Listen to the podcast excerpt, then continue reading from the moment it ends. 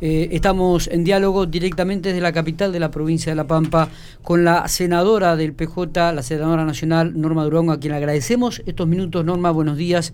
Miguel Lastra junto a Matías Soporto, la saludamos.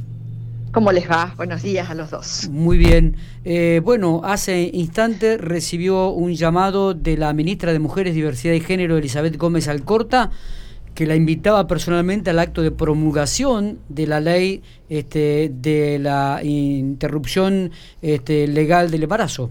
Voluntaria del embarazo. Voluntaria del embarazo. Eh, eh, efectivamente, sí, me llamó Eli eh, anoche, tarde en realidad, ¿no? Y para invitarme para mañana, para el jueves, tardecito, al acto que se va a realizar ahí en el Museo de la Casa Rosada para la promulgación de la ley. Bueno, yo no voy a poder ir, yo soy una persona de riesgo, solamente fui el día del de la sesión, porque me parecía que siendo yo la presidenta de la banca y la presidenta de la plenaria que había eh, este, trabajado en, el debate y conducido el debate, mejor dicho, eh, tenía que estar presente. Así que me fui hasta Buenos Aires y, estuve presente, si no todo lo demás lo hemos hecho en forma remota.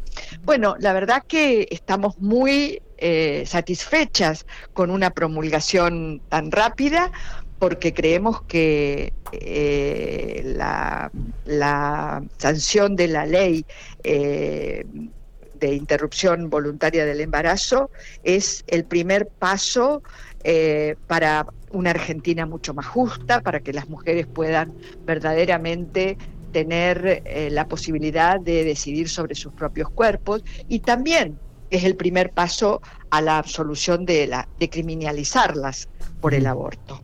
Así que este bueno, así como vivimos con mucha emoción y con mucha conciencia ese momento histórico que pasamos el 29 de diciembre, eh, cuando eh, vimos este, la, cantidad de votos positivos que teníamos, bueno, ahora también estamos muy satisfechas por la promulgación que va a hacer el presidente de la Nación. Quiero decir que cuando digo estamos, eh, no me refiero a mi persona, ni siquiera a las senadoras, me refiero a esa marea verde de pibas, eh, y de no tan pibas, porque había eh, mujeres mm. como yo que durante años con el pañuelo verde este, se militó para que esto ocurriera. No fue magia, fue trabajo colectivo de eh, muchas este, adolescentes y mujeres grandes que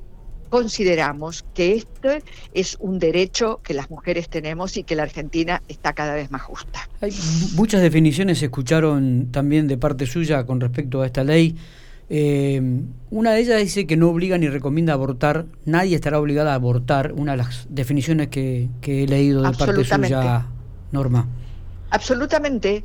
La ley eh, no incita a nadie a abortar. Las personas que están en contra del aborto, bueno, no lo no lo no pondrán en, eh, no harán esta práctica eh, y para eso el gobierno ha escuchado a quienes están en contra por eso también el mismo día sancionamos la ley de los mil días para que aquellas personas que deciden no abortar puedan tener la garantía de que el Estado las va a acompañar durante los tres años, primeros tres primeros años a sus niñas o niños. Así que creo que es una, como te decía, una Argentina más justa y sobre todo más equitativa. Aquí quien eh, decide eh, hacer un aborto, hmm. Tiene motivos personalísimos para hacerlos. Nadie decide graciosamente hacerse un aborto.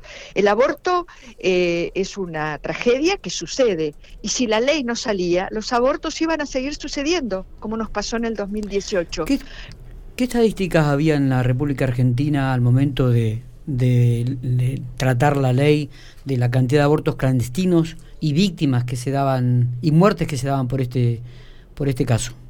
Mira, cientos de mujeres muertas, pero no tenemos una estadística oficial porque obviamente cuando se produce esta muerte, eh, en general no se pone por un aborto clandestino, eh, porque como está prohibido, los médicos también eh, cuidan su este, eh, la posibilidad de no ser judicializados cuando este, se realiza un aborto. Ahora, los abortos clandestinos, hay que decirlo con todas las letras, yo lo dije en el recinto el otro día, es un gran negocio.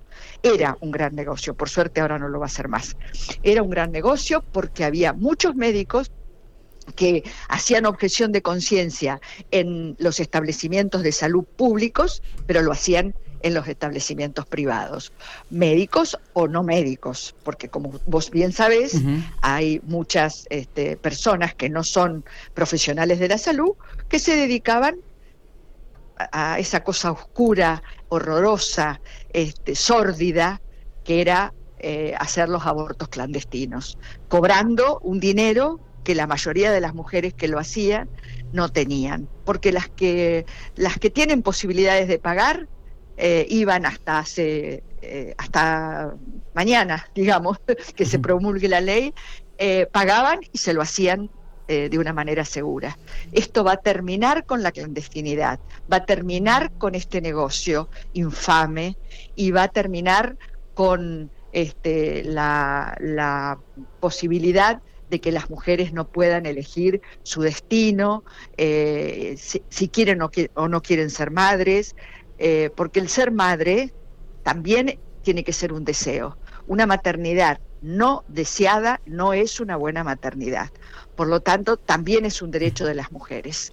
Yo te digo, si esto fuera cosa de varones, ya lo habíamos solucionado hace meses, años, perdón, años, porque como es un tema de mujeres, parecía que hasta ahora no teníamos el derecho a decidir y esta ley viene a eh, eh, darnos ese derecho.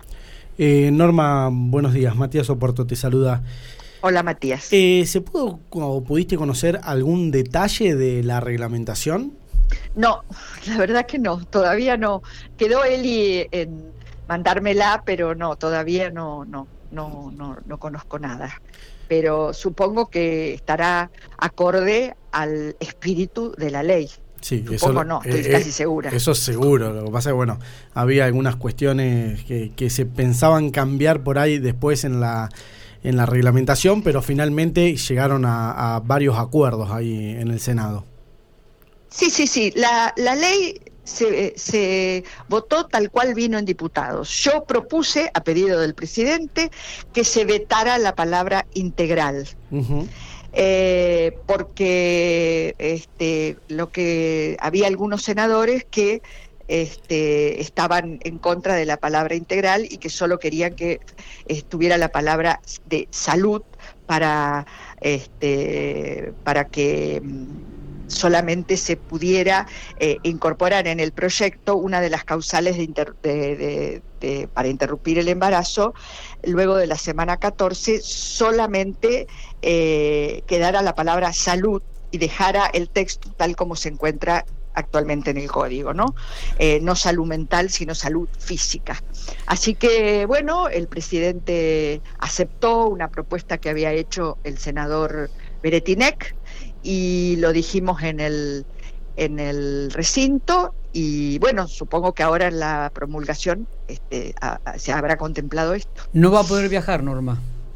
No, puedo viajar, ¿eh? Ah. La verdad que puedo viajar. Yo no estoy enferma, pero tengo 67 años, yo soy ex oncológica, diabética y no quiero arriesgar para una foto que, que para mí sería muy importante, por supuesto, pero que no tiene sentido arriesgar. Hay que ir a Buenos Aires, Buenos Aires está muy muy fea la situación y este y yo agradezco profundamente la invitación del presidente pero no no voy a ir. Eh, la, última pregunta Norma ¿qué, le dice a la María Celeste le digo le digo que los respeto eh, pero que esto no es un problema ni de religiosidad ni de creencias insisto eh, las personas que están en contra del aborto, bueno, no tienen que hacérselo, listo. Eh, pero tienen que dejar la libertad a las que sí están a favor. Porque, insisto, este no es un problema ni de la iglesia, ni de los cultos. Las iglesias y los cultos tienen otra función, no limitar los derechos a las mujeres. Muchas gracias, Norma, por estos minutos. ¿eh? Bueno, muchas gracias a ustedes, les agradezco mucho.